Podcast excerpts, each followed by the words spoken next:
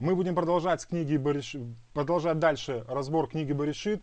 Как вы помните, в прошлый раз Шимон затронул тему, я кратенько чуть-чуть так напомню вам, затронул тему, почему э, Тора начинается не с буквы Алиф, а с буквы Бет.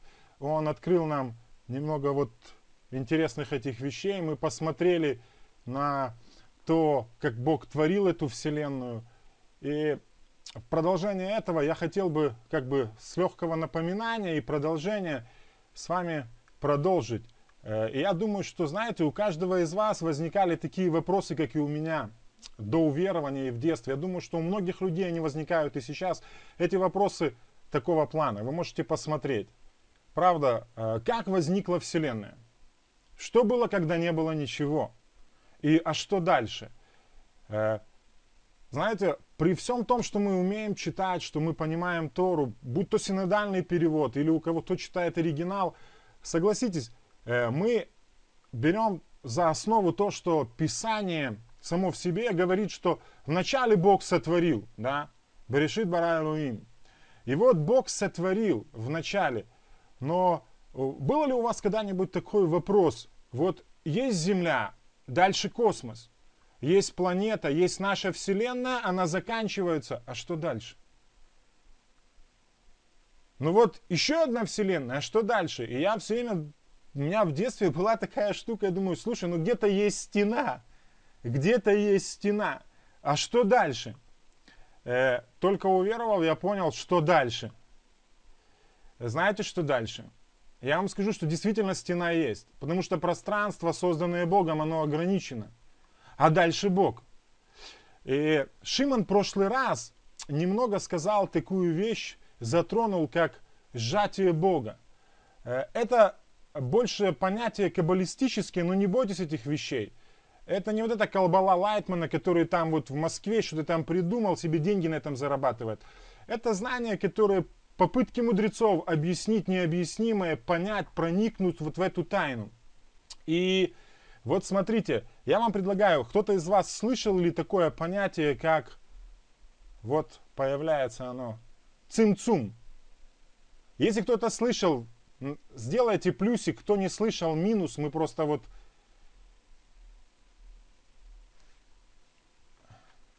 а, а, есть, слышали, не слышали. А, вижу, многие не слышали. Окей, тогда я вам объясню. Мудрецы с помощью этого понятия решили, спасибо, друзья, я вижу, мудрецы, пытаясь объяснить, как возникла эта вселенная, они сделали правильное вот точку отсчета. Они сказали, что раньше ничего не было, и был только Бог.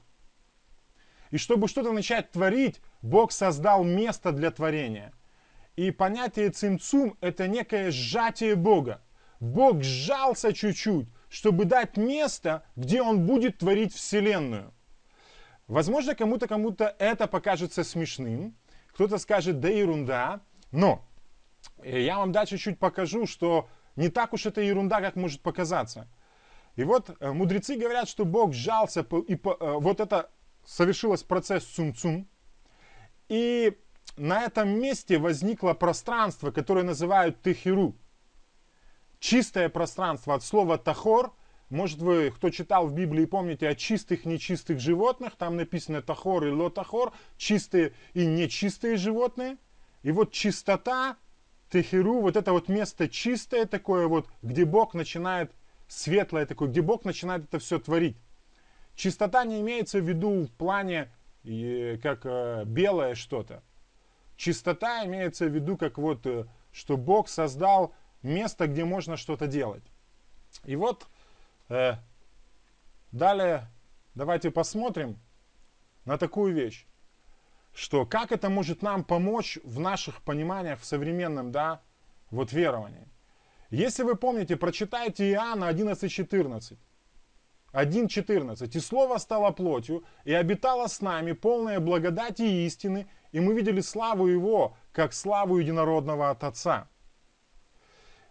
Э, я остановлюсь пока на этом. Если вы попробуете эту идею цимцум перекинуть в Новый Завет, то вы вдруг увидите, что что-то неимоверное произошло. Оно объясняет то, как Иешуа сошел на землю. Если Бог сначала чуть-чуть сжался и дал место Вселенной, то здесь как бы понятие цимцум, оно не чуждо, как будто Бог вот сжался до размеров человека. Как это, я не понимаю. Но что-то в этом есть. И вот это слово стало плотью. Э, Шауль говорит, что великая тайна благочестия, Бог явился во плоти. Не знаю, э, знал ли это Шауль, эту тему о Цинцум или нет, тогда была известна, но уж очень похоже, что знал. И вот послушайте, что в Псалме 84, 10-14 сказано, что так близко к боящимся его спасения, его, чтобы обитала слава в земле нашей, милость и истина встретятся, правда и мир облобызаются, истина возникнет из земли, и правда приникнет с небес, и Господь даст благо, и земля наша даст плод свой правдой, и пойдет пред ними, поставит на путь стопы свои. Послушайте, послушайте внимательно. Э, если вы посмотрите это, милость, послушайте, что написано. Господь даст благо, и земля наша даст плод. Правда приникнет с небес, а истина возникнет из земли, и они встретятся и облобызаются. Это то, что произошло в Иешуа. Он есть путь, истина и жизнь. Они встретились. Э, тот, кто явился, э, ага, Михаил, я вижу, что вы говорите правильный перевод «тот, кто явился», не Бог. Согласен, если вы читаете греческий, но если вы знаете древнегреческий язык, то в контексте всего сказано ничего, ну, абсолютно нет ничего неправдивого в том, что там стоит теос, можно поставить. По причине того, что кон контекст языка, контекст предложения говорит, что можно, как раз говорится о Боге. Нет, вопрос не троицы, мы не касаемся сейчас этой темы. Но вот мы касаемся Иешуа, что правда и, и истина из земли, правда с небес, они встретятся в одном и облобызаются, то есть найдут место в одном чем-то. Я вот понимаю, что это все случилось в Иешуа. Давайте мы дальше пойдем. Э, как, как это произошло? Если вы помните, первая глава книги «Бытие», она говорит такие вещи. Я буду касаться идти вместе параллельно с Иоанном. То, что мы э, рассматриваем э, как да, э, в контексте Иоанна, тоже Евангелие от Иоанна. Если вы помните, мы смотрели в прошлый раз и говорили, что в начале, что Бог сотворил там свет. Свет на иврите, оно это слово пишется как, вот вы видите, э, алиф, вав, реш, ор, и читается как ор, да, и переводится как свет. Но вы знаете, что интересно? Точно так же звучит слово еще одно, оно читается как ор, но переводится оно как кожа. Заметьте, два слова читаются как ор. Одно свет Божий, другое кожа. Вы помните, когда Всевышний дал человеку, написано кожаные одежды. Можно, конечно, привести и одежды для кожи. Но смотрите, что получается интересное. Всего лишь одна буква. Поменялась, звучание осталось тот же, но человек получил совершенно уже другую форму одежды. Многие мудрецы говорят, что человек вначале был облечен в свет – его одеждой был свет. И после согрешения он получил как бы немного другую одежду. Я хочу вам предложить, чтобы вы поняли, что как, знаете, какое бывает иногда короткое расстояние у человека от того, что он ходит во свете, да, Божьем, до того, как он может стать плотским, облеченным в нечто плотское. Одна буквочка изменилась, и изменилась сущность. Э, кстати, с изменением буквы, изменением сущности э, часто обыгрывается тема в самой Торе. Вы знаете, мы будем потом говорить и про Авраама, и про других людей. Но вот вам как идея, чтобы вы могли размышлять над этим, думать. Мы будем идти дальше, чтобы э, вот то, что я вам говорил про Иоанна, да, очень часто люди не замечают этого. Но Иоанн начинает свое Евангелие как мидраж на книгу Берешит. В начале было слово, И Слово было у Бога, и Слово было Бог, и оно было в начале у Бога. Все через Него начало быть. И без Него ничто не начало быть, что начало быть. В Нем была жизнь, и жизнь была и свет человеков. В Нем была жизнь, и, и, и, и жизнь была свет для человеков. И свет во тьме светит, и тьма не объяла его. Вот смотрите, что интересно получается. Мудрецы говорят про вот этот свет, про ор, который я говорил, да, который Всевышний сотворил. Многие говорят, что таким образом этот свет и есть Машиах. Так Всевышний вел Машиаха во Вселенную, и с помощью него, и с ним творил всю остальную Вселенную. Представляете? Э, и Иоанн вот эту вещь, он говорит, что в начале было Слово. И здесь слово надо воспринимать как Машиах. И свет, он говорит, во тьме светит. Очень похоже, как Мидраш на книгу Берешит, на первые стихи. Что свет во тьме светит, и тьма не объяла его. Я вам сейчас предложу одну вещь, вы можете даже попробовать это посмотреть. Ну, дома потом исследовать еще. Иешуа и свет, он является светом и слова, да, словом. Написано, что был свет истинный, который просвещает всякого человека, приходящего в мир. Э, тот же Иоанн, первая глава. Это он говорит об Иешуа. И далее Иоанн говорит, что Слово стало плотью. Э, если вы будете внимательны, вы потом увидите, исследуя книгу Берешит, что Иоанн фактически как бы пишет его начало книги, это как мидраж некий на первые э, стихи, первое начало, первые строки книги Берешит.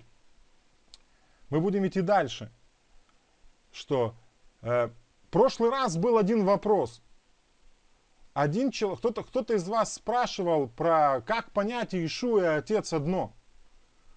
Я вам хочу сказать, что исходя из этого мы можем увидеть, что Иешуа и Отец, они одно действительно, они вместе творят Вселенную. Э, я попробую прочесть, параллельно буду смотреть. Э, Бог, издревле говоривший в пророках, Михаил пишет, что э, вы же пророков Богом. Слово логос более... Возможно, это греческое слово. Но мы говорили в прошлый раз о мемра, и это немного, чуть-чуть другие вещи. Логос понятие пришло уже с греческой культуры. Нет, Бог один. Но кто из вас был хирургом у доктора? Э, понимаете, я понимаю, что многие э, люди начинают вот спорить по поводу троицы, двоицы, четверицы. Э, понимаете, в чем вопрос? Ребята, никто не был хирургом у Бога. Я понимаю, что все попытки объяснения Бога и его природы, это, ну, это сложно они все обречены на неудачу, потому что мы только, вот сколько Бог нам открыл, столько мы можем о нем понимать. Но дальше как-то фантазировать, конечно, человек может пытаться. Не знаю, насколько это успешно, пока еще не, ну, не видел я попыток хороших. Но смотрите, Иешуа и Отец одно, они вместе творят Вселенную. Каким образом понять вот этот, как это... Помните, прошлый раз, я, я еще раз напомню вопрос, который звучал в прошлый раз. Э, кто-то спросил, как понять фразу, э, что не имеющий сына не имеет и отца. Так вот я вам хочу немного про вот эту... Э, ребята, я понимаю, вы говорите, э, окей, Галя, я попрошу, если можно, давай, давайте вопросы чуть потом, мы сейчас заблокирую, пожалуйста, потому что он немного отвлекает. Я хочу вам сказать, в Писании вопроса Троицы нет четверицы, пятерицы, нет, согласен. Но то, что есть э, в контексте самого Писания, если вы будете читать дальше вот в Торе, в глава, э, следу, ну, в, в этой же главе, главе Берешит, вы увидите, что написано в русском синодальном переводе, написано, что Адам услышал э, э, голос Бога, ходящего в раю. Да? Но понимаете, в чем штука. Если вы откроете Тору, вы увидите, что не Бога, ходящего в раю, он услышал голос, а он услышал голос, ходящий в раю. То есть э, голос полностью персонифицирован. Он как персона, он как личность обозначен. И мудрецы ничего в этом такого дурного не видели. А есть место, где говорится, рука Господня пошла. Тоже мышца его, тоже как персонификация. Поймите, мы не можем выдумывать учений никаких, но мы можем искать. И не все нам понятно. Э, мы не можем объяснить природы Бога. Ни одно копье сломано на Троице и на всех остальных вещах. Кстати, хочу вам сказать, что большинство людей, спорящих о Троице, они абсолютно не знакомы с этим учением, они очень поверхностны. Э, скажу вам, потому что сам учась пытался его понять, э, проникнуть, что написано. Оно настолько сложным богословским языком написано, с введением многих терминологий, Э, приходилось новое обозначение давать понятиям, люди придумывали это, чтобы хоть как-то объяснить что-то, и оно настолько, ну, само по себе запутано, что, ну, спорить о нем бессмысленно, скажу вам. Это однозначно. Опровергать бессмысленно, потому что попробуйте в это вникнуть сначала. Откройте хотя бы Августина или других людей, почитайте. Но мы немного отвлеклись. Я просто вам говорю, что если вы хотите что-то оспаривать, там, попробуйте в это вникнуть сначала. Попробуйте сначала это понять. Окей, давайте дальше. Ишу и Отец одно, они вместе творят Вселенную. Я вам предлагаю немного посмотреть то, что на иврит. Давайте увидим такую вещь. На иврите сын звучит как Бен. И пишется, вот видите, красным написано Бен. А отец это Ав. Два слова. Сын Бен, отец Ав. Строение, постройка звучит как биньян. Корень бен. Отец строит через сына. Можно даже так вот увидеть это и прочесть. Но смотрите, что самое интересное возникает. Когда-то, э, ну, было озвучено это в, в новом, в Бритхадаше, в Новом Завете написано, что э, Ишуа есть краеугольный камень строения – и дальше вот эта вот мысль, отец, сын, отец, сын, отец, сын и стройка идет. Он строит новую общину, он строит, э, на, э, что-то делает новое, творит. Вот строение начинается, отец и сын, они строят новое. Это то, что в отношении новой общины. И посмотрите дальше, что. Я вам предлагаю попробовать сложить два слова. Сын и отец. Знаете, что у вас получится вместе, вы можете прочитать? получится слово «эвен». «Эвен» на иврите звучит как камень.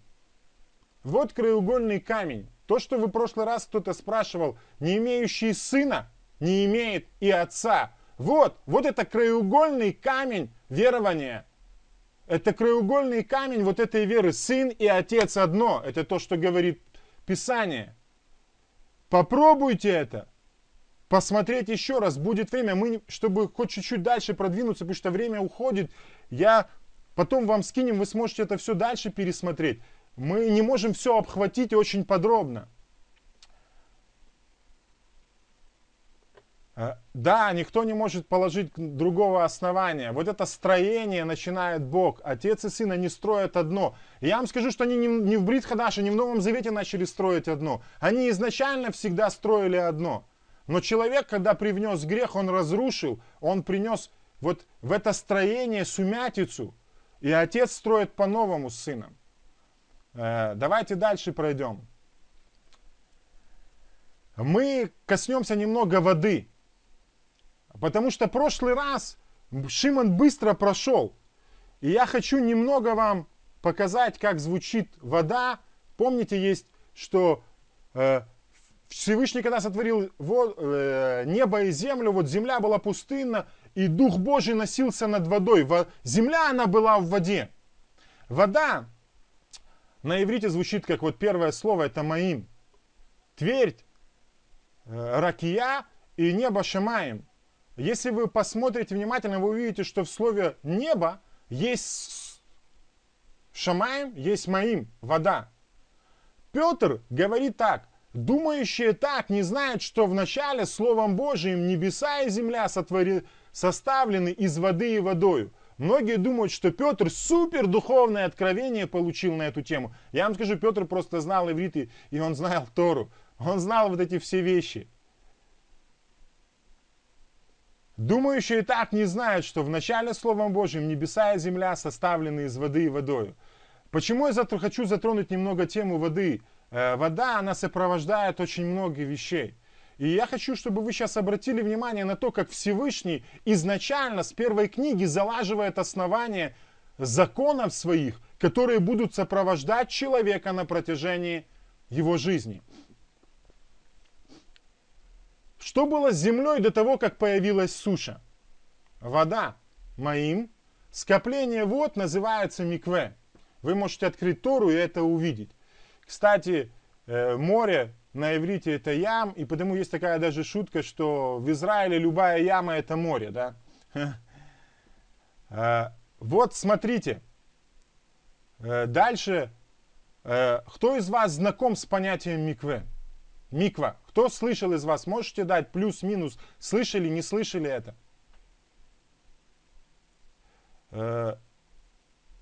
Окей, слыш, слышали, да? Все, я думаю, о, бо, окей, супер. Миква это погруж... То, что э, связано с омовением, вода, погружение в воду. В современных, в синагогах есть место, резервуар скопления воды, где человек проходит ритуальное очищение, проходит микву, микву и, и погружаясь туда, в воду, ритуальное омовение – После совершенного греха в Торе написано, человек должен войти в эти воды. Он должен омыться, если даже с одеждой омыться. Смотрите, что, что, мы, что мы в первой книге видим? Мы видим, что вода, она находится, в, ой, земля находится в воде. Бог погрузил ее в воду. И миква это э, обряд очищения от ритуальной нечистоты и приготовление к служению. Я хочу вам сказать, что если мы будем внимательны, мы увидим такую вещь, что первый раз Всевышний приготовляет, он погружает воду, землю в воду, приготовляя ее для служения. Он ее окунает, приготовляя для служения. Второй раз, это уже глава Нуах, через ту же воду, погружая землю в воду, Всевышний очищает ее. Это говорится о водах потопа. Всевышний очищает землю, погружая ее в воды миквы. миквы. Представляете? Баптизу, да, да, погружение. Он погружает ее туда. Кстати, немного о погружении, об этих вещах. Не всегда это просто ритуальное очищение от нечистоты. Я вам дал два понятия специально. Первое, очищение э, ритуальной нечистоты, а второе приготовление к служению. Очень часто на Востоке, когда человек становился учеником чем-то, он проходил тоже обряд посвящения, он входил в воду. Новый Завет говорит, что мы, когда входим в воду, да, это не является очищением плотской нечистоты, но это обещание Богу служить Ему доброй совестью. Это вот и есть обряд учени... это, это есть посвящение в ученичество. Многие люди входят в воду, становясь учениками, ну, вернее, они становятся членами общины, членами церкви, и их, кни... их имя, фамилию вписывают в книгу, и на этом для них все, а они все, остановились на своем пути. Но мало кто из них думает про одну вещь. Знаете какую? То, что когда ты входишь в воду, крестися во имя Ишуа. Э, знаете, что вы делаете? Вы посвящаете себя ему в ученики. Вы посвящаете ему себя в ученики. Друзья, все, что вы пишете, это верно. Но я хочу вам дать то, что, возможно, вы не знаете. Прибавляйте вот то, что мы говорим, тому, что вы знаете, у вас еще будет богачая картина. Всевышний очищает землю, э, и приготовляет ее через воду. Дальше вы увидите, как Бог использует этот принцип в Торе. Он будет говорить то, что я говорил, что в книге Левит, в книге Исход это все будет описано, как с помощью вот этого погружения будет и посвящение Богу, и становление на служение, и очищение от греха. Это не просто обряд, это принципы, заложенные от основания мира. Я хотел бы с вами перейти уже к следующему, к сотворению человека. Мы быстро будем идти по Баришит книге. И сказал Всевышний, соделаем Адама, да, человека, по нашему образу, э, по подобию нашему, и да владычествует над морскими рыбами, и над птицами небесными, и над скотом, и над всей землей, и над всеми присмыкающимися, которые ползают на земле. Это 26 только стих, извините, там 28. Бог решил сотворить человека.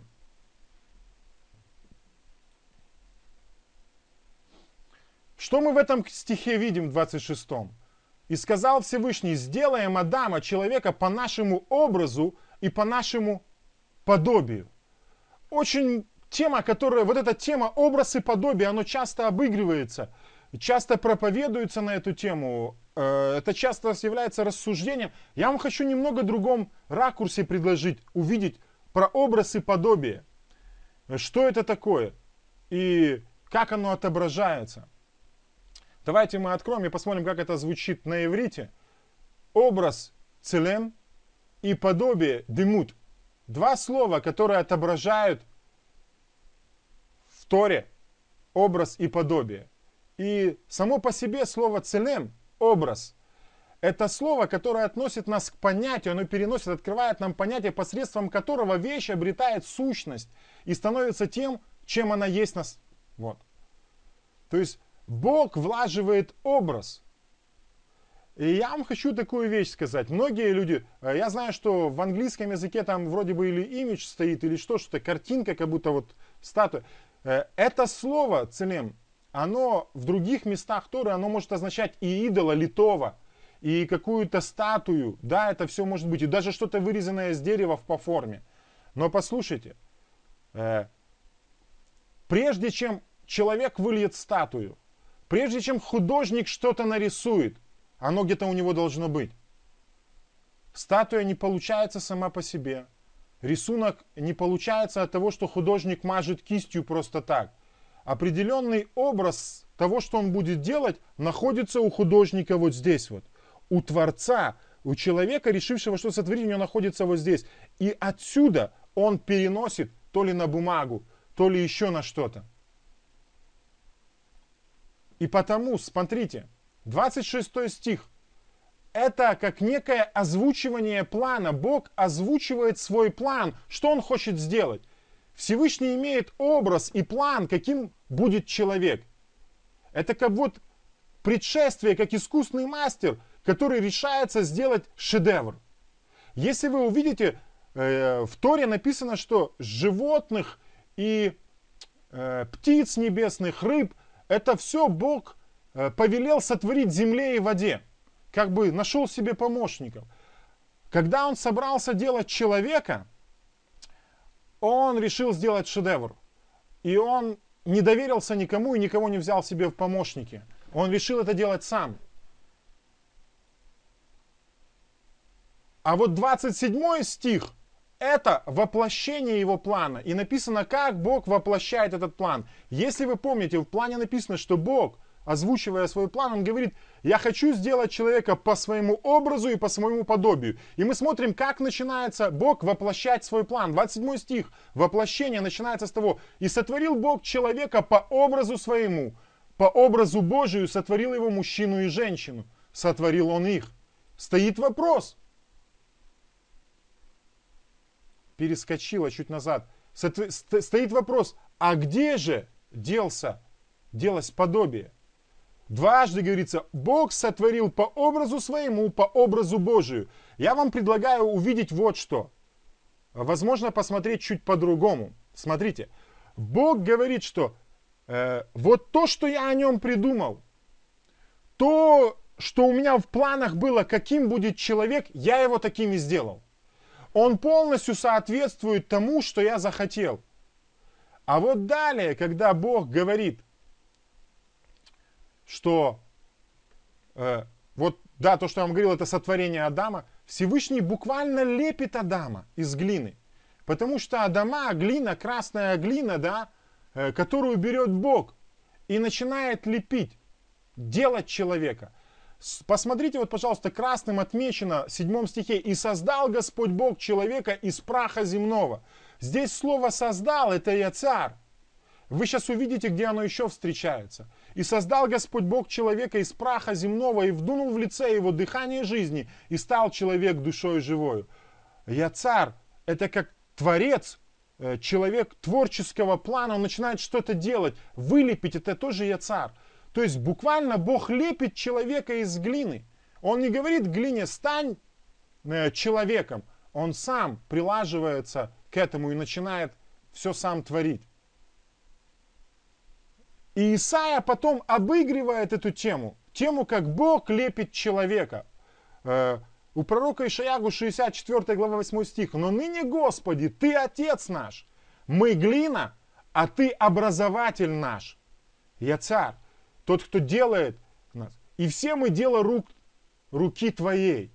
Вы видите, как пророки обыгрывают эту тему. Тему лепки, тему э, того, как горшечник обрабатывает глину. Э, знаете, пыль, земля. Я часто молюсь и говорю, Всевышний, ты так добр ко мне. И я глина. Но я часто очень твердая глина. Я прошу тебя, добавь немного воды. Или пей из меня все, что хочешь. Вот когда Бог добавляет к нам эту воду, свое слово, свой дух, мы становимся мягкими и податливыми в Его руках. Он может из нас лепить тот сосуд, который будет ему угоден и потребен на всякое доброе дело. Он сможет его использовать. Потому нам нужна вода. Мы глина, нам вода нужна для лепки. И 27 стих. «И создал Господь Бог человека из праха земного, и вдунул в лице его дыхание жизни, и стал человек душою живою». Э, говорили немного о триединстве. Есть еще такая тема, как тройная составная человека, дух, душа и тело. Тема очень обыгрываемая, тоже очень много на ней говорится. Э, хочу вам предложить, как Писание говорит о духе, душе и теле. Давайте посмотрим. Что, что происходит? Бог говорит, создал Бог человека из праха земного. Он создал ему тело, вдунул в него свой дух, да, вдунул в лице его дыхание жизни. И что стало из человека? Он стал душою живою.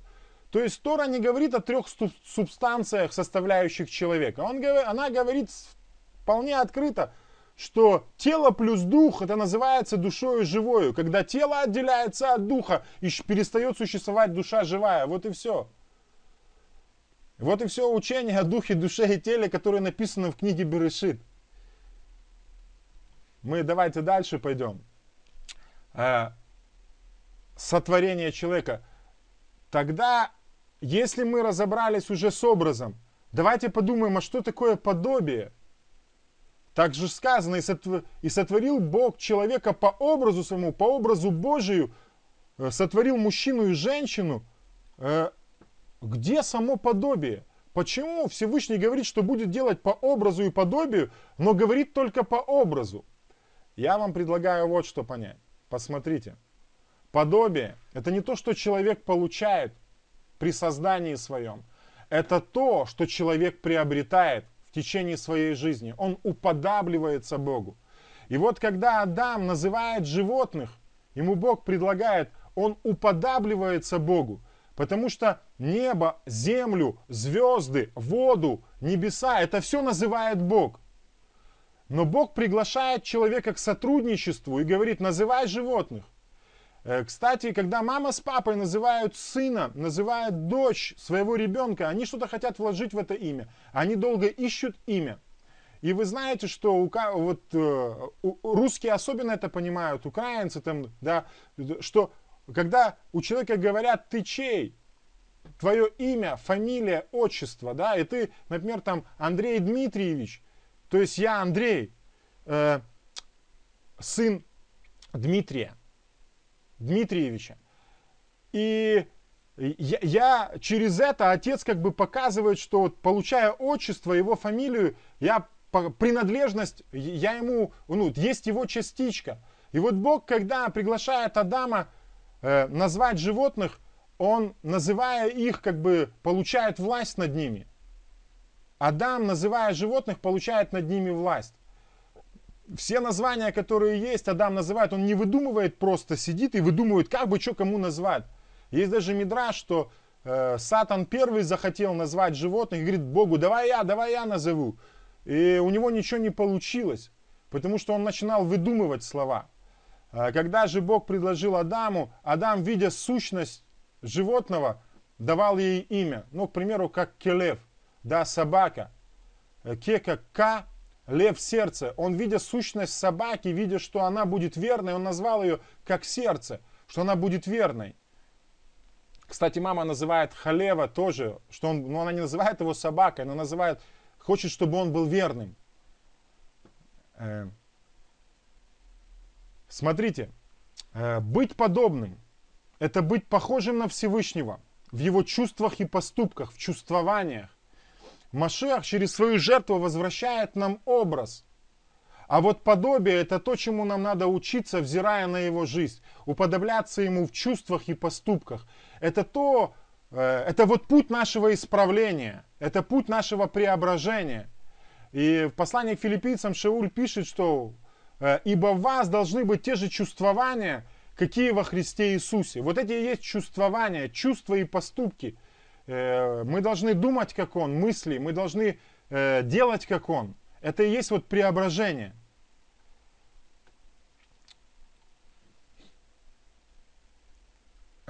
мы закончили с этой темой. Я хочу вам, мы быстро будем идти чуть-чуть другую тему. Э, так как в Берешит написано, что там пошел дождь, часто идут споры, когда пошел дождь. Одни говорят, что дождь пошел при потопе, другие говорят, нет, раньше. И разные есть версии. Я вам еще одну версию предложу, а вы думаете, решаете себе, возможно, будет вам полезно. Э, в Торе есть несколько обозначений слова «дождь». В Баришит 2.5 есть «матар» и в 7.12 «гишем». Два слова, обозначающие одно и то же, но есть небольшое «но». Э, слово «матар» оно употребляется в Иова 6.12 также. «Я был спокоен, но он потряс меня и взял меня за шею, и избил меня, и поставил меня целью для себя. Дождь как цель. В 2.5 написано, что Бог не посылал дождь еще на землю. И там стоит слово «матар». То есть у Бог не целился в землю, как бы можно сказать. Мы сейчас дальше разберем почему. А в 7.12 употребляется то же слово, что и в книге Даниила. И отлученный был от сынов человеческих, и сердце, это право Навуходонсера, уподобилось звериному, и жил он с дикими ослами, и кормил его травою, как вала, и тело его орошаемо было небесною росою. Здесь говорится, что э, вот это слово гишем употребляется. Э, это слово происходит от слова гашмиют, э, материальное, что-то материальное. То есть вода как что-то, ну, вот это вот вода, которая нужна для материального чего-то, для постоянного использования. И вот смотрите, давайте прочтем. Вот происхождение неба и земли при сотворении, в то время, когда Господь Бог создал землю и небо, и всякий полевой кустарник, которого еще не было на земле, и всякую полевую траву, которая еще не росла, ибо Господь Бог не посылал дождя на землю. Вот здесь то, что мы говорили, матар, на землю. И не было человека для возделывания земли. Но пар поднимался с земли и орошал все лицо земли. Опять же, хочу вам предложить одну мысль на рассуждение. Я не утверждаю на рассуждение, когда пошел дождь. Э, пользуясь будем только Писанием. Окей? Смотрите, давайте попробуем небольшое исследование. Цели, если матар это как цель, дождь, который должен поразить определенную цель посланную. Э, для каких целей, исходя из текста, Бог должен, не посылал вот этот дождь? Там написано, мы перечисляем полевой кустарник, написано, его еще не было, полевая трава, которой еще не было, и человек не было. То есть не было цели для дождя. И написано, пар подымался с земли и орошал землю. Знаете, на что это похоже? Как по мне, это больше похоже не на растительную систему земли, а похоже на то, как земля остывала после творения. Это больше похоже Пар не, не орошает, пар не сверху падает вниз, а снизу поднимается вверх. Назад он возвращается в виде осадков. Пар это не та штука, которая орошает. И смотрите что. Дальше. Исходя из текста, мы смело можем утверждать одно, однозначно, что Всевышний в дни творения не посылал дождя. Это однозначно мы видим из этого текста. Но с появлением цели, с появлением куст, кустарника, с появлением травы, с появлением человека, который все будет обрабатывать, вполне возможно, что Бог, видя эту цель, спустил свой дождь на землю. И что земля сразу функционировала дождя. Я лично верю, что э, возможно пар как туман, возможен, но туманом не орошается. Написано, чем орошалась земля, и вы дальше будем, можем читать, «А земля орошалась водами рек. Так написано. Но это дальше будет по тексту написано, что земля орошалась водами рек, исходящими из Эдема. Но когда не было, вот по тексту, давайте посмотрим, что же текст, он конкретно говорит. Э, мы вернемся назад. Что говорит текст конкретно из того, что мы видим? Он говорит, что Бог не посылал дождя на землю. По какой причине? Потому что не было цели для дождя. Не было кустарника, не было травы и не было всего остального. Тогда вы спросите, а что же за дождь вот этот пошел во времена потопа? Да, я вам скажу, что возможно, как вариант, это дождь, которого там не только дождь, там открылись источники не только неба, но и земли. С двух сторон шло. Заполнило всю полностью землю. Бог погрузил ее в воду, в воду миквы. Он очищал таким образом землю. И такого дождя не было еще на земле. То есть не было, если дождь, который вот он, который имеет цель, да, дождь, который идет вниз, э, направленный, он имеет ограничение. Например, дождь посылается на поле, Бог на страну может послать дождь. Но где-то этому дождю есть предел. Понимаете? То, говоря уже о другом дожде, то, что в Бытие, э, дальше уже в седьмой главе, где про Нааха говорится, получается такая вещь, что э, дождь шел по всему лицу земли, и он покрыл ее всю. Он не был целенаправленный, он был вообще полностью ее покрывал всю. Благовесть Благовещий спрашивает, как изначально было все в воде. Ну так написано – Вся земля была в воде, потом Всевышний отделил воду. От воды появилась суша и все. Так читайте Тору. Я не могу, у нас просто катастрофически нет времени, чтобы вот на все вот эти вещи прямо до мелочей все разлаживать. Я вам хочу дать вот эту вот цель, чтобы вы могли, попытаясь, вот имея вот это вот что-то порассуждать, поискать, подискутировать даже между собой. Я не требую, чтобы вы соглашались со всеми моими словами. Я хочу вам предложить для размышления, чтобы еще больше проникнуться в Тору, чтобы еще больше проникнуться в Писание и более благоговейно к этому относиться. Не все воспринимать на веру, а изучать, исследовать. Это, я думаю, очень хорошо. Э, еще одна сложная тема. Э, тема, которая касается сынов Божьих. Я что-то проскакивает. Ой, извините, сейчас я быстро попробую найти, где мы остановились.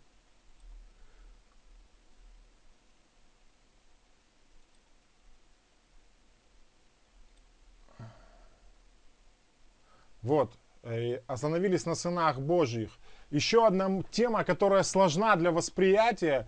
Э, очень много есть по ней различных толкований. Я не буду их всех озвучивать, очень кратко скажу и предложу еще одно. Смотрите, сыны Божьи. Я знаю, что есть две версии. В иудаизме больше присуща такая э, э, тема, как касающаяся сыновей Божьих. Смотрите. Одни говорят, что сыны Божьи, исходя из Торы, того, что написано в книге Иова, это ангелы, и для этого используют книгу неканоническую, называющуюся, относящуюся к псевдоэпиграфам э, книгу Еноха, где описываются вот эти все штучки. Э, есть вторая версия, которая более склонна к таким темам. Я знаю, книга Еноха, да. Э, есть вторая тема, которая, которая озвучивается, она больше присуща христианским кругам, где говорится, что сыны Божьи это сыны Сифа, дочери человеческие это дочери э, э, Каина. Э, проблема этих толкований и там, и там есть. И в том, что я вам предложу, возможно, тоже есть и не одна проблема. Вопрос в том, чтобы мы искали. Еще больше хочу вам чуть... По... Смотрите, если вы внимательно будете читать пятую главу книги «Бытие», Баришит, вы увидите такие слова. Там написано, вот родословная Адама. В день сотворения Богом человека, по подобию Божию он, был со, он создал его. Опять по подобию, говорится, не... Э, э, э, по под, видите, вот здесь обыгрывается, я скорее всего просто с другого взял этого текста. Мужчину и женщину сотворил их и благословил их и нарек им имя Адам, человек, в день сотворения их. Родословное буквально написано, это не, э, э, в синодальном переводе родословное Адама получается как бы родословное Адама, там Адам с большой буквы, вы можете глянуть. Но все же слово, которое используется в Торе, это талидот, вы можете его видеть, которое перевели как родословное. В этом случае его правильнее было бы перевести вот список поколений человека, не конкретно Адама, как э, личности, от человека, первого созданного человека, список поколений. И с чего же начинается этот список поколений? Вы сейчас поймете, почему это важно, э, это отметить. Э, э, немного о потомках Сифа что сыны Божьи потомки Сифа. Понимаете, в чем проблема? Смотрите, я сам долгое время, ну, мне не чужда была эта версия, пока ее, знаете, как говорится, не попробовал на зуб. Смотрите, в чем проблема? Странная проблема возникает. Если сыны Сифа брали себе безбожных дочерей Каина, дочерей человеческих, то, то как бы Бог смотрел на это, что это неправильно. Но смотрите, а если сыны Каина брали себе дочерей Сифа, то вроде бы проблемы никакой нету. Проблема только, если сыны Сифа будут брать дочерей Каина. Скажите мне, в чем разница? Если говорят, грешное смешалось с Божьим, и типа это неправильно. Но если, вы поняли мысль, да? Каин, получается, вот в этой, в этой версии про сынов Сифа, что это сыны Божьи, есть недостаток того, что получается, что если э, сыны э, Каина брали себе дочерей Сифа, то никакой проблемы в этом нет. Странная, правда, штука. Э, Игорь спрашивает, зачем тогда топить всю землю? Я вам еще раз говорю, попробуйте изучить э, Писание на предмет очищения, погружения. Это вопрос э, к Всевышнему. Всевышний сказал так, чтобы очиститься человеку, нужно полное погружение, обрести вот этот обряд микве, это обряд очищения. Вот так вот Бог очистил землю. Он погрузил ее в воды миквы. Он ее очистил таким образом. Мы точно так же очищаем, когда человек да, в Торе написано, хочет очиститься, пусть в одежде войдет. Тоже. Э, я согласен, евреи, язычники, да, но вы не забывайте, что тогда еще евреев нет. Не Адам евреем не был. И евреи появятся чуть побольше, попозже. Э, э, друзья, давайте мы чуть-чуть сейчас, вот, остановитесь чуть с вопросами, просто меня немного отвлекает, я хочу мысль довести вам. В чем проблема с сынами, э, с книгой Еноха? Как я вижу, для меня есть проблема с книгой Еноха. Э, в этой книге есть большая проблема с тем, что, во-первых, получается так, э, что вы знаете, что эта книга появилась примерно во втором веке до рождения Иешуа. Соответственно, получается, все остальные времена, как бы люди и не знали. Не было толкования, не было понимания, кто же такие сыны Божьи. Вау, книгу написали. Эта книга, она очень спорна в каком плане. Уж больно странно Бог называет своих ангелов. Э, кто знает, какими именами Бог называет? Э, какой, на, что за язык? На каком языке имена ангелов получены? На каком языке? Вы вдруг увидите, эта книга, она скорее всего пришла с Вавилона, обросшая э, сказками Шахризады. Посмотрите имена ангелов, и вы увидите, что эти вообще не еврейские имена. Абсолютно не еврейские имена у этих ангелов. Э, и потому объяснять, а ну, я говорю, возможно, вы можете в это верить, я не против.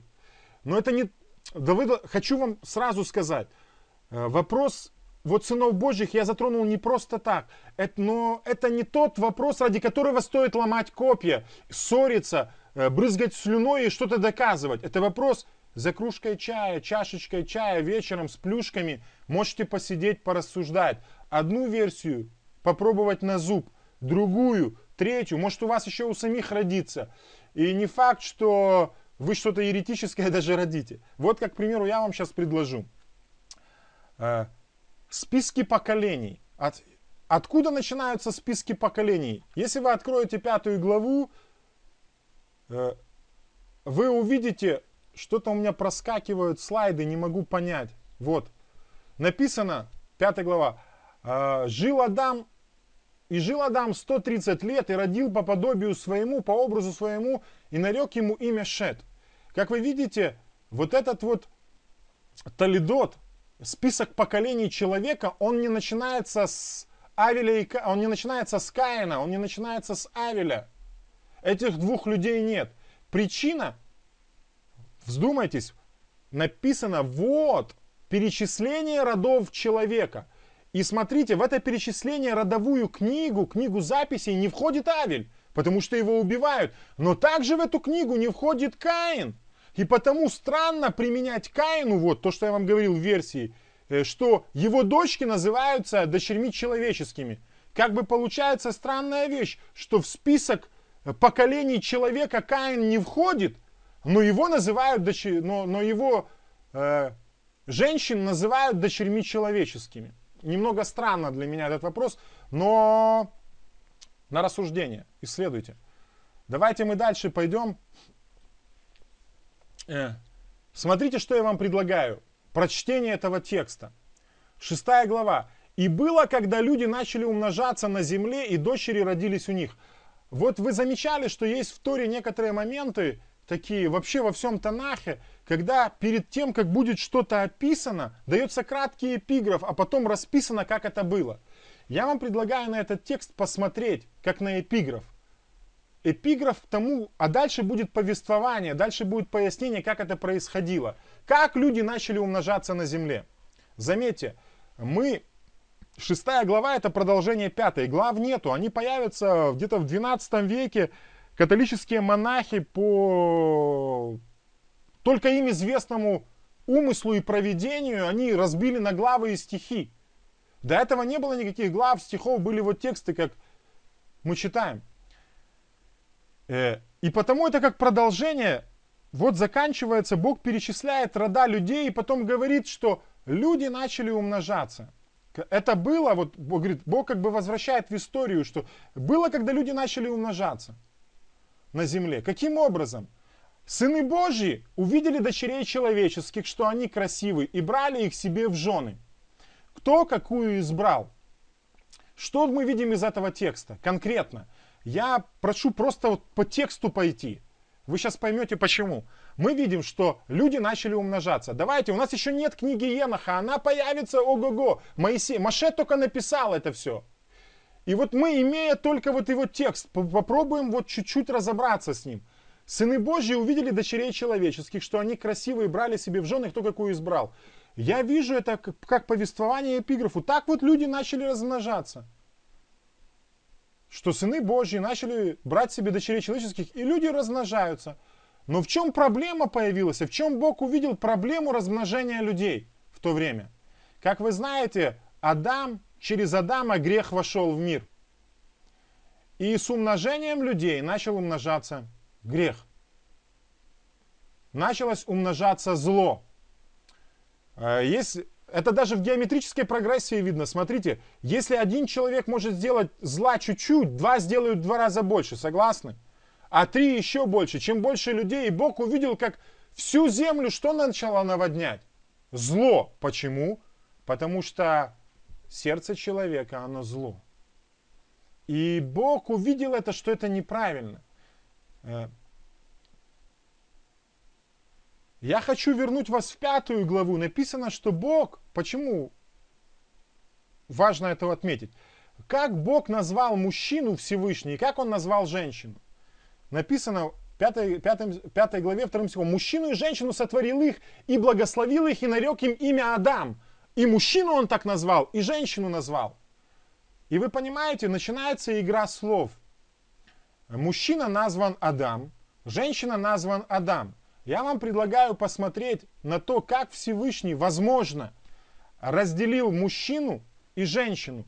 И почему он прос... Я вам сразу наперед скажу, что я думаю, как вариант, что сыны Божьи это просто все мужчины, которые есть. А дочери человеческие это все женщины, которые были на земле. Почему он так назвал, сейчас попробую вам предложить на рассуждение. Если предположить, что в тексте 6.2, то, что я вам озвучил, Бнейлуим, сыны Божьи, это мужчины, любые мужчины. Э, почему я так могу предположить? Очень просто. Мужчи... Здесь сын Божий не как то, что породил Господь. Кстати, в версии про ангелов мы не можем сказать, что Бог родил ангелов. Он их создал, он это творение. Так написано в книге евреев. Послание евреям, что он творит духов себе, ангелов. Вот. Но смотрите, здесь сын как первенец. Сын как первенец образа, который он влаживает. А женщина, она произошла, Бенот Хаадам, женщина, да, дочери человеческие. Это женщины, которые взяты уже из мужчины. Если с Адам как первенец, и он его здесь получает статус как бы сына, то женщина, она как бы получает статус дочери.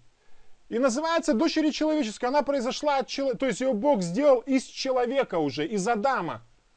Бог создал ее из Адама. И смотрите что. Когда Бог посмотрел на это, и он увидел развращение кого? Он увидел развращение как мужчины, так и женщины. Развратилась всякая плоть на земле. Э, почему я не вижу здесь ангелов? Опять хочу вернуться. Я не говорю, что это правильно. Я вам просто какие предлагаю идею. Понимаете, если здесь были присущи ангелы, во-первых, мы еще не видим нигде ни одного текста, нету об этих духовных существах. Не факт, что они известны вообще людям были на то время. Второе, что меня смущает, это то, что э, в книге Еноха инициатором развращения женщин, жениться на женщинах, были именно кто? Были ангелы. И наказание должны были нести ангелы. За что женщин наказывать? То есть в этой ситуации по книге Еноха женщина жертва, и она еще виновна. Другая еще сторона, в чем сложность этого вопроса, в том, что, э, смотрите, мужчины, ангелы тогда, да, пусть и сыны Божьи это ангелы, они входили к дочерям человеческим. Ладно, давайте уничтожим этих женщин. Бог же справедливый судья. За что уничтожать мужчин? Мужчины не брали себе ангелок женщин. Понимаете, в чем вопрос? Ангелы, да? Э, вот в чем сложность этого текста. И мне более приемлемо, чтобы Бней Элохим, сыны Божьи, так Бог называет всех мужчин. А, ну, вполне вероятно, вполне возможно. Кстати, кто знает выражение, вы думаете, что это невозможно? Возможно сын как просто человек. Если вы слышали фразу такую э, Бен Хорин, буквально Бен Хорин, она называется человек свободный. А Бен Рухани на иврите, к примеру, человек духовный. Но Бен это не человек. Дословно это сын, получается. Но используется Бен Рухани, Бен Хорин, говорится так. И здесь человек Божий, то есть человек, который создан по образу. Первый это мужчина, как вариант. Я вас прошу не сильно критиковать, просто я вам на размышление хочу, чтобы вы просто подумали, если вы считаете, посчитаете, что это ничего, это ерунда, просто выкиньте и забудьте про это. Но можете поразмышлять. Смотрите, э, далее написано, «И увидел Господь, что велико развращение человеком на земле». Из-за чего? Из-за того, что мужчины с женщинами спали, начались проблемы.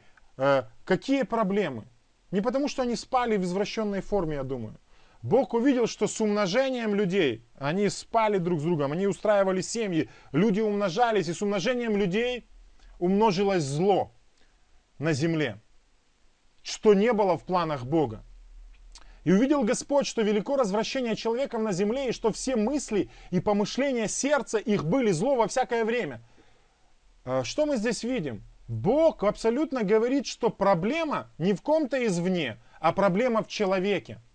И она не пришла извне, он говорит, что это развращение человека.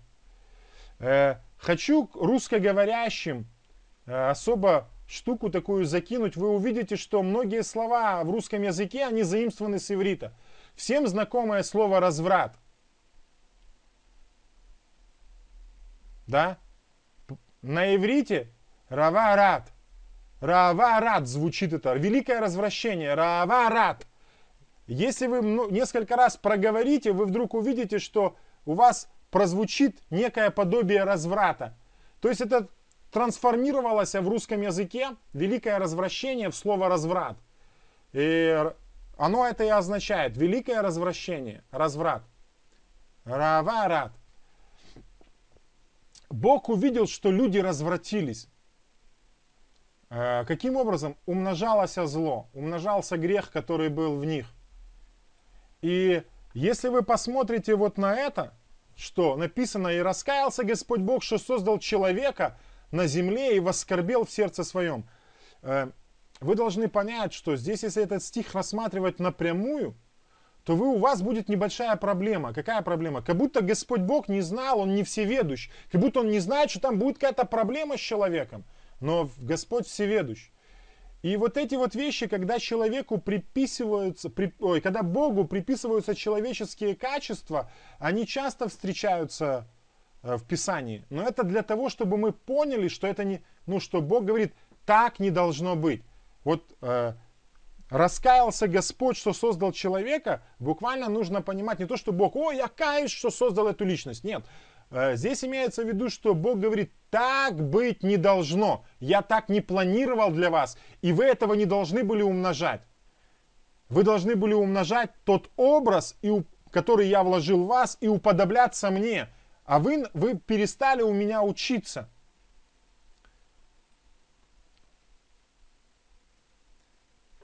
Дальше мы смотрим, как Всевышний решает проблему развращения людей. И мы видим такую вещь он выносит приговор, как справедливый судья. И этот приговор состоит вот в чем. Он говорит, сказал Господь Бог, не вечно духу моему быть пренебрегаемым человеками. Опять же, кто пренебрег дух его? Человек, дух, который в них. Потому что они плоть, пусть будут дни их 120 лет. Э, я знаю, что многие люди думают про это место Писания, что Бог сократил для жизни человека до 120 лет. Я вам скажу, это немного неверное толкование по причине того, что э, дальше вы можете читать в Писании и видеть, что многие люди прожили не 120 лет, а больше. И Моисей, уже Маше, он говорит, что э, дни, это в его времена, дни жизни человеческой сколько? 70 при большей крепости 80 лет. Это Маше говорит. Так через сколько это лет? Почему? Где это 120 лет появилось? А где они делись? Так как же понять вот этих 120 лет? Что это за 120 лет? Я хочу, чтобы вы поняли, это Бог выносит, при... справедливый судья, выносит приговор человечеству. И звучит он буквально вот так. Ребята, через 120 лет я потоплю эту землю. Я ее уничтожу, потому что велико развращение. Для чего нужно 120 лет? 120 лет – это проповедь Машиаха. Машиахом я называю Ноя. 120 лет проповеди Машиаха во времена перед потопом. Это время, которое Бог обозначил для того, чтобы он мог быть проповедником правды. Он проповедует. Он Мессия. На тот момент для всего народа, который жил в то время – Ной являлся Машиахом, он был Мессией, посланным Богом, чтобы возвестить о крахе человечества, если они не обратятся. Но мы как знаем, что никто не поверил Ною. И через 120 лет Всевышний совершает микву для всей земли. Он очищает ее, погружая ее в воды потопа. И очистив ее, он снова приступает к новому как бы продолжению того, что дальше будет делаться. На этом я хотел бы остановиться. Э, я думаю, что вот Да, все на данный момент так, чтобы в час чуть больше времени даже занял. Хотел бы уже, возможно, если хотите, мы можем перейти к вопросам. Я не факт, что отвечу вам на все ваши вопросы, что у меня даже есть ответы на них. Это не факт. Если вы хотите что-то сказать, что-то спросить, уточнить, э, я готов, что знаю, ответить, но много чего не знаю. Я сам учусь, я сам исследую, я сам пытаюсь что-то понять. Так что, ну, давайте попробуем. Я переключаюсь на чат. Э, если есть вопросы. Я думаю, что, смотрите, перед тем, вот как вы будете дальше говорить, я хочу одну вещь вам сказать. Мы попытаемся выйти на недельную главу, так, чтобы мы соответствовали, недельное чтение главы соответствовало разбору. И все, что мы сегодня не успели разобрать, заходите на наш сайт, заходите на наш форум, смотрите там, там многие вопросы, они озвучены, э, многие вопросы подняты, другие, оспариваются эти темы, смотрятся. Рассматриваются, вы можете сами писать, там, задавать вопросы, рассуждать. Э, форум открыт всегда для любого мнения, мы рады будем вас там приветствовать. Э, зачем регламентируем себя одним часом?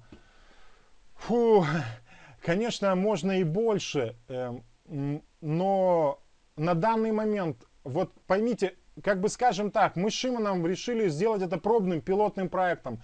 Мы не знали, как оно пойдет. Будут ли люди, будет ли это интересно. И потому мы на первое время вот взяли час. Если это будет интересно, если это кому-то будет полезно, возможно, мы продлим это время и до двух часов, если будет получаться. Э, за, э, спасибо за интересный материал и честность. Про 120 лет, да, это удивительно. Э, это можно исчислить? Да, в Торе можно, но только смотрите, 120 лет, как нужно считать? Это не время постройки самого э, ковчега, как многие думают. Это время от вынесения приговора до его совершения. То есть вот Бог сказал, я через 120 лет потоплю землю, и ровно через 120 лет он ее потопил. Вот как надо воспринимать. Сколько Ной строил ковчег, разные исчисления, точно тяжело понять. Почему э, прошло 120 лет, почему рождались великаны? Э, смотрите, э, если вы внимательно будете читать, вы вдруг увидите, что великаны рождались и до того, как сыны человеческие входили к дочерям Ой, сыны Божьи входили к дочерям человеческим. Вообще вопрос не стоит великанов. Там слово не великан, там нефалим. От слова нафаль, падать падшие. Э, можно считать, что падшие... Скажите, был, э, был ли Адам падшим человеком? Да. Он, он упал с того уровня, на который его поднял Господь. Э, упал ли Каин еще ниже Адама? Да, он упал, потому что он совершил убийство. Падшие люди. Э, начали рождаться падшие люди, э, которые, написано, это воины были. Ну скажите, стремление э, к войне это не сильно хорошо. Э, жажда зарабатывать себе мечом, я считаю, это не то, что Бог хотел, чтобы человек себе зарабатывал. Он дал ему руки, а не меч, чтобы тот прославлял. Он дал ему уста и голос, чтобы он прославлял и, и, возвели, ну, и, и, и возвещал что-то, но не меч. А какая разница между нефеш и нешама? Э, две вещи, которые объясняются, душа, да, есть руах, нефеш и нешама. Это целая тема, я думаю, просто мы сейчас не смотрим. Есть просто душа как э, низшая, как та, что есть э, у животных. Есть то, что только есть э, у людей, а у животных отсутствует. Соединение двух, это целая такая довольно длинная история. Я вам сейчас не готов это все. Ну просто я не смогу коротко. Непонятен момент. Зачем первоначально в виде земля нуждается в микве? Игорь, э, хороший вопрос. Я вам потому, потому сказал, что миква это вопрос погружения, не только очищения, но это вопрос приготовления к служению. Многие ученики, которые погружались в Ишу, они погружались в ученичество. Понимаете? То есть они не крестились, как в наше время. Это погружение в ученичество. Бог погружает, то есть и священников брали и погружали в воду для того, чтобы они могли приступить к служению. И мы думаем, а, Бог придумал обряд. Нет, если мы читаем Тору, мы видим, что Бог, земля изначально была погружена в воду, Он ее оттуда достал и приготовил таким образом к служению. Зачем Он это сделал, я не знаю, я лишь только это наблюдаю. Так Он захотел. Э, по поводу того, что Бог разочаровался в умножении людей на земле. А как тогда э, плодитесь и размножайтесь? Э, плодитесь и размножайтесь было сказано человеку, который Э, э, был сотворен по образу Бога, то есть так, как Бог запланировал, и Бог сказал, то умеет очень хорошо. Но Бог не хотел, чтобы люди, э, Бог, э, э, это должны были размножаться люди, которые то умеют, очень хорошо сотворены. Но человек впустил в себя грех, и по этой причине проблема случилась. Грех начал умножаться вместе с человеком и начал умножаться не просто один к одному, а математической прогрессии. И через некоторое время Земля на, на, один грех, вы сами знаете, достаточно одному греху попасть в жизнь человека, и он развращает всего человека. Дурное начало берет над нем верх, и человек полностью становится рабом греха и множества различных пороков. Э, люди начали умножаться, пороки начали, вот это все начало умножаться, и в этом проблема была. Я так это вижу. Э, э, нефалимы. Да, нафаль падать. Э, спрашивают про нефалимы. Да, нафаль это падать. Это корень слова падать, падший. Э, окей, переваривайте, думайте, рассуждайте. Мы вам скинем еще презентацию, чтобы вы могли больше увидеть что-то, понять я не знаю, вот для меня большой наградой будет, если вы э, проведете еще хотя бы час, исследуя вот эти разные моменты и попытаясь сказать, да, даже если вы придете к тому, что скажете, а это все неверно, он что-то сказал не то, и вы это сделаете не на основании, потому что вам какой-то рав сказал, и не на основании того, что вот вы где-то в какой-то умной книжке прочитали, но если вы это сделаете на основании того, что вы изучили Тору, вникли, и и увидели совершенно другое, я буду этому рад, потому что вы изучали Тору. Почему сказано, что всякая плоть, то есть не только люди, иная плоть у рыб, иная согласен, но если мы смотрим повествование человеков, я знаю, что есть толкование, иная плоть, вся, вся плоть, что даже развращение людей было велико. Э, кстати, есть небольшой мидраж на эту тему, может кто-то слышал, про ворона, да, про это развращение людей. Если кто-то, э, когда э, Ной набирал себе животных э, в этот, в ковчег, то как бы ворон там не сильно захотел ворониху пускать свою. Почему? Говорит, ну потому что такое было развращение, мол, людей, что они даже с животными. Он боялся, что Адам возьмет ее себе в жены. Ну вот даже, видите, такие вот вещи есть про вот эту мысль, развращение всякой плоти. Но хочу сказать, что я думаю, что это все-таки касается людей. Э, потому что, ну как животные могут развратиться, объясните мне. Ну, я не знаю, как животное. Оно животное. Поймите, в нем нет образа, там нету что... В, э, в животном нету и в рыбе нету что развращать. То есть чтобы развратиться, нужно нарушить определенные законы, поставленные Богом. Знаем ли мы закон, что для рыбы хорошо, что такое плохо? Знаем ли мы закон для собаки, что вот это хорошо, а вот это для собаки уже разврат? Мы не знаем этого. И потому говорить, что всякая плоть, ну это и животные, возможно, но я больше склонен, что всякая плоть имеется в виду все люди. Ну, но, вот всякая плоть, человеки больше, чем животные. Э, по поводу Миквы логично. Э, в чем тогда смысл оставления Ноя с семьей? Э, так Всевышний захотел. Он увидел в Ное то, что это праведник. Из всего поколения Бог что-то увидел в Ное. И он его захотел оставить. Друзья, очень сильная мысль в том, что Бог что-то увидел в нас и захотел нас оставить. Хотя про нас тяжело, правда, сказать, что мы были праведниками в прошлой жизни – Я, будучи большим негодяем, не знаю, за что Бог меня оставил в живых. Но я ему очень благодарен. И, и не хочу обмануть его надежд. Понимаете? Видео будет окей. Да, погружение не только как очищение, но и погружение в ученичество. Кстати, когда говорится, что да, погрузились в Моисея, точно так погрузились в Иешуа, есть мысли, то есть перекрестились, стали учениками э, э, Иешуа. Тоже.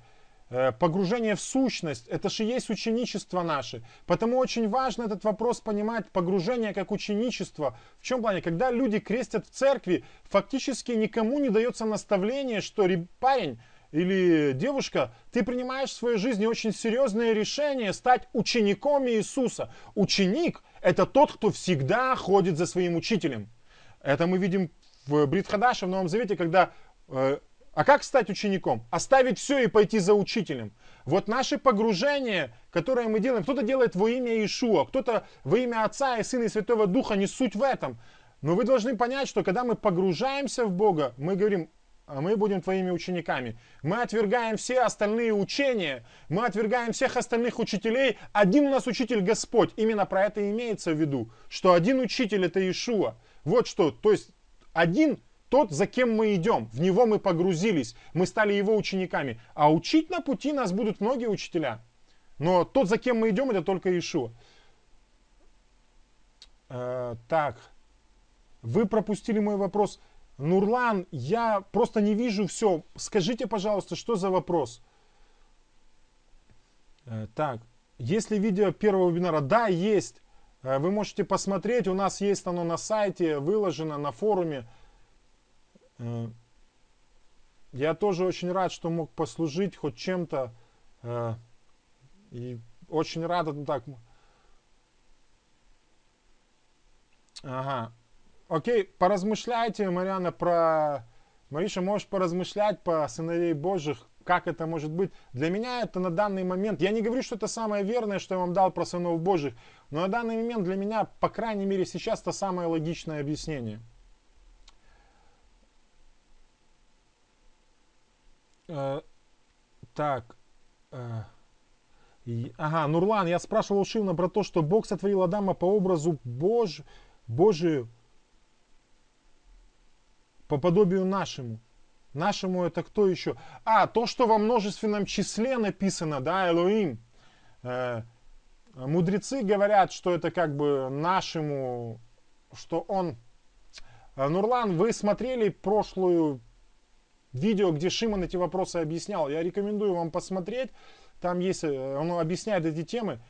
Смотрите, э, я вам скажу так, в иудаизме нет проблемы в том, что Бог это что-то такое ну, множественное.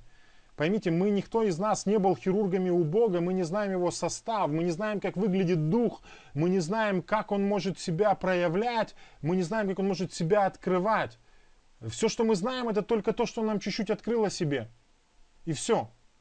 И потому споры, троичности, то, что я вам говорил, это все ерунда. Бог как хочет себя открывает. Он открыл себя. Он открывал себя через посланников, он открыл себя через Иешуа, э, тайное воплощение, еще какие-то вопросы. Это все сложно. Я считаю, нужно быть верным. От нас требуется верность Всевышнему. Так. Нурлан, посмотрите. Да. Так, Елена 22. «И сказал Господь Бог, вот Адам стал как один из нас в познании добра и зла, и теперь как бы не, про, не простер руки свои, не взял...» Да. Э, как вы это понимаете? Э, смотрите, что я имею... Ну, это тоже сложный очень текст. Э, как бы у меня однозначного толкования и понимания его нет. Я рассуждаю над ним, я ищу ответы, скажу вам так. На данный момент могу сказать тоже следующее стал как одним из нас. Одним из нас, смотрите, когда Адам имел такую штуку, как он был сотворен, и было два дерева, дерево познания добра и зла, слышите? и дерево жизни. И Бог ему сказал, ты от одного можешь питаться, а другого нет. Как бы получается, что познание самого добра и зла, отличие добра от зла от Адама было скрыто. Он жил в добре, он жил в Боге, он жил в его присутствии. И наличие зла он не понимал. Он не мог его делать.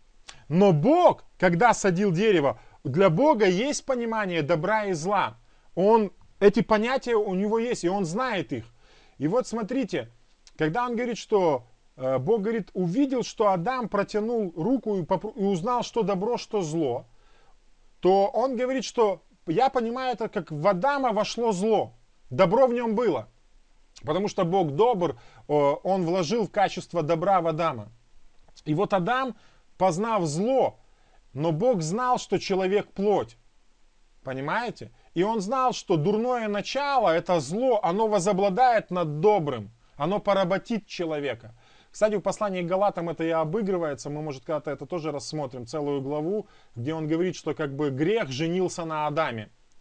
Вот.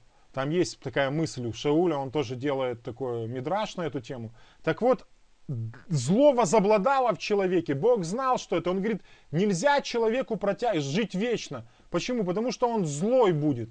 Он будет распространять только зло, и дурное начало, которое поработит его, оно, ну вообще, добро как бы исчезнет. Этого плана Бога не было, и за это он выгоняет его. Для чего? Чтобы человек не лишился возможности вернуться к добру. То есть то, что Бог из, изгнал Адама из сада Эдемского, со своего присутствия, это был путь исправления Адама, а не наказания. Никогда не смотрите на это как на наказание. Если бы Бог хотел наказать Адама, он бы его уничтожил. Бог захотел исправить Адама. И потому он его выселяет из сада для исправления. И заканчивается исправление приходом, ну как, э, такая центричность, центр исправления это приход Машеха. Э. Пропустили мой Баришит положу между тобой и женой и между... Э, э, Александра, э, я положу между тобой и женой и между потомством и потомством ее. Чем отлетается потомство Нахаша? Не в этом ли суть уничтожения разврата при потопе? Я не знаю, возможно, вполне возможно. Вполне возможно такой вопрос, что потомство, я думаю, если здесь смотреть на Нахаша, да, на Лукавого, на то, что тот, что принес вот это вот, искусил человека, да, э, то его потомство это люди, которые вот будут, возможно, возможно касается, что как бы потомство лукавых, вот зла, потомство, которое будет злым. Кстати, чем и стал человек потом? Он стал злым. Вот э, и возможно вполне, что вместо того, чтобы стать потомством Бога, э, люди стали как бы потомством, ну, видите, ну, потомством э, Нахаша, змея, э, Сатан, как говорят, да. Э, кстати, Ишуа эту тему что же обыгрывает, когда он говорит, вы порождение ехидный, вы порождение змея, то есть вы его потомство, э, обличая. Видите, эта форма обыгрывается. Э, есть ли понимание, что Бог вначале сотворил силы Элоим и через них всем управляет? Э, что-то у Шауля есть по этому поводу. Он говорит, ни широта, ни долгота, никакие силы там не могут нас отключить. Я не знаю, я знаю, что вот серьезно говорю, я не знаю, как Бог устроил, что к чем управляет. Я могу предполагать, могу рассуждать, но не знаю, честно, откровенно не знаю, как это все. Я знаю, что все держится словом силы его. Я знаю, что он все держит в своей руке. Как вот эти тонкости управления миром для меня сокрыты, я не нахожу. Я не могу что-то утверждать и не хочу даже этим заниматься. Почему? То, что открыто, оно открыто для меня. То, что сокрыто, тайны сотворения, управления миром, это то, что делает Всевышний. Я отдаю это ему в руки. Я для себя сконцентрирую внимание на том, чтобы что я могу сделать для того, чтобы вот претерпеть это исправление в себе. А. Бога никто никогда не видел и видеть не может. Э, да, в том виде, как он есть, конечно. Э, в чем проблема увидеть Бога? Знаете в чем? Михаил, я вам просто предложу такую вещь. Э, человек да, Бога не может увидеть по одной причине. Вы первую часть стиха привели. Знаете почему? Наше зрение, оно ограничено. Смотрите, если вы сейчас видите, я вижу два пальца. Вот так я еще вижу. Вот так я их уже не вижу. Знаете по какой причине? Потому что мое, угол моего зрения ограничен. А Бог бесконечен. Как вы можете увидеть Бога, который бесконечен, ограниченным зрением? И потому написано, Бога никто никогда не видел, но единородный Сын, сущий не... Он явил. То есть Он открыл себя Бога. Он открыл через себя Бога. Видеть, как э, Адам тоже не видел. Кстати, если воспринять Бога никто никогда не видел, то скажите, ангелы видели Бога? Вот тоже интересный вопрос. Мы у пророков читаем, что они стоят в его присутствии, закрывая лицо, крылами там, все прячась от его славы. Ну вот не видел никто, да, и видеть не может. Но написано, что мы его узрим таким, когда придет момент, мы узрим. Вот в этой природе, как есть человеческая, да, мы Бога однозначно увидеть не можем. Во всей его красоте и полноте. Наше зрение ограничено, Бог безграничен. Ну и не стал жить вечно. Я так и понимаю, не стал жить вечно. Э, человек приготовлен для вечности. Мы же будем жить вечно, мы идем в вечность. Придет момент, когда Бог переведет нас и будет жить вечно. Э, я имею в виду, что вот тут не стал жить вечно в том состоянии, в котором он есть, с грехом. То есть Бог не хотел, чтобы человек жил вечно с грехом. Нахаш это природный интеллект человека. Я не знаю, не могу вам сказать. Я вот не все. Я, я вам скажу, я буду отвечать только на то, что знаю. Многие вещи не знаю. Э, видеть Бога нельзя из-за Его святости. Мы просто умрем. Да, в том виде, как мы есть сейчас, мы не можем Его видеть. Но если мы все изменимся, возможно, мы Его увидим таким, как Он есть, когда мы претерпим изменения. Э, грех женился на Адаме. Я правильно вас слушал? Что это значит? Э, Фин, э, хочу вам сказать одну вещь. Помните, седьмая глава, ой, седьмая глава послания к римлянам. Там вот эта мысль обыгрывается. Вы можете зайти к нам на форум в разбор слова. Я эту тему там поднимаю, открываю. Кратко вам сейчас могу сказать. Там описывается, что как бы про, если вы помните, закон замужества, что э, человек не может освободиться от чего-то, если он женился, и освободить может только смерть. Но если он женился, разлукой может послужить смерть только. И написано там, Павел такой делает мидра, что как бы грех, он женился на человеке. Когда вошел в него, он стал его хозяином, как бы женился. И потому человек, э, как будто подвластен, как женщина подвластна мужу, так и человек подвластен греху. И Павел говорит, я бедный человек, я делаю то, чего не хочу, потому что надо мною есть власть. Грех как муж властвует надо мною. И он говорит, кто избавит меня от этого тела? И он говорит, что Иешуа, он приходит и вот уничтожает грех, э, освобождая меня от этого закона замужества, связки с грехом. И человек получает свободу. Но Э, также Ишуа говорит, что эта свобода, она должна послужить тебе к тому, чтобы... Ну, человек так устроен, что ему нехорошо быть одному. И Ишуа предлагает себя как жениха, и описывается это, обыгрывается, и мы должны прилепиться к нему, и тогда к его святости, и тогда грех не будет властвовать над нами. Вот вкратце, я, там, возможно, вы посмотрите. Седьмая глава послания к римлянам, это очень интересная мысль у Павла. Э, так. Двое станут одно. Помните, да? Э, да. Совокупляющая с блудницей тоже одно. Я согласен с этим. Вопроса чуть не понял, извините. Э, так. Я ссылки не вижу. Ну, я думаю, что сейчас там откроется все.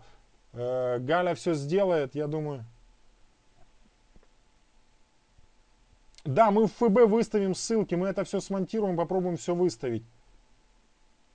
Друзья, я благодарен за то, что вы были с нами, за то, что вы вот э, слушали, рассуждали. Я благодарю Бога за то, что есть люди, которые неравнодушны к Писанию, хотят его изучать, хотят больше вникать.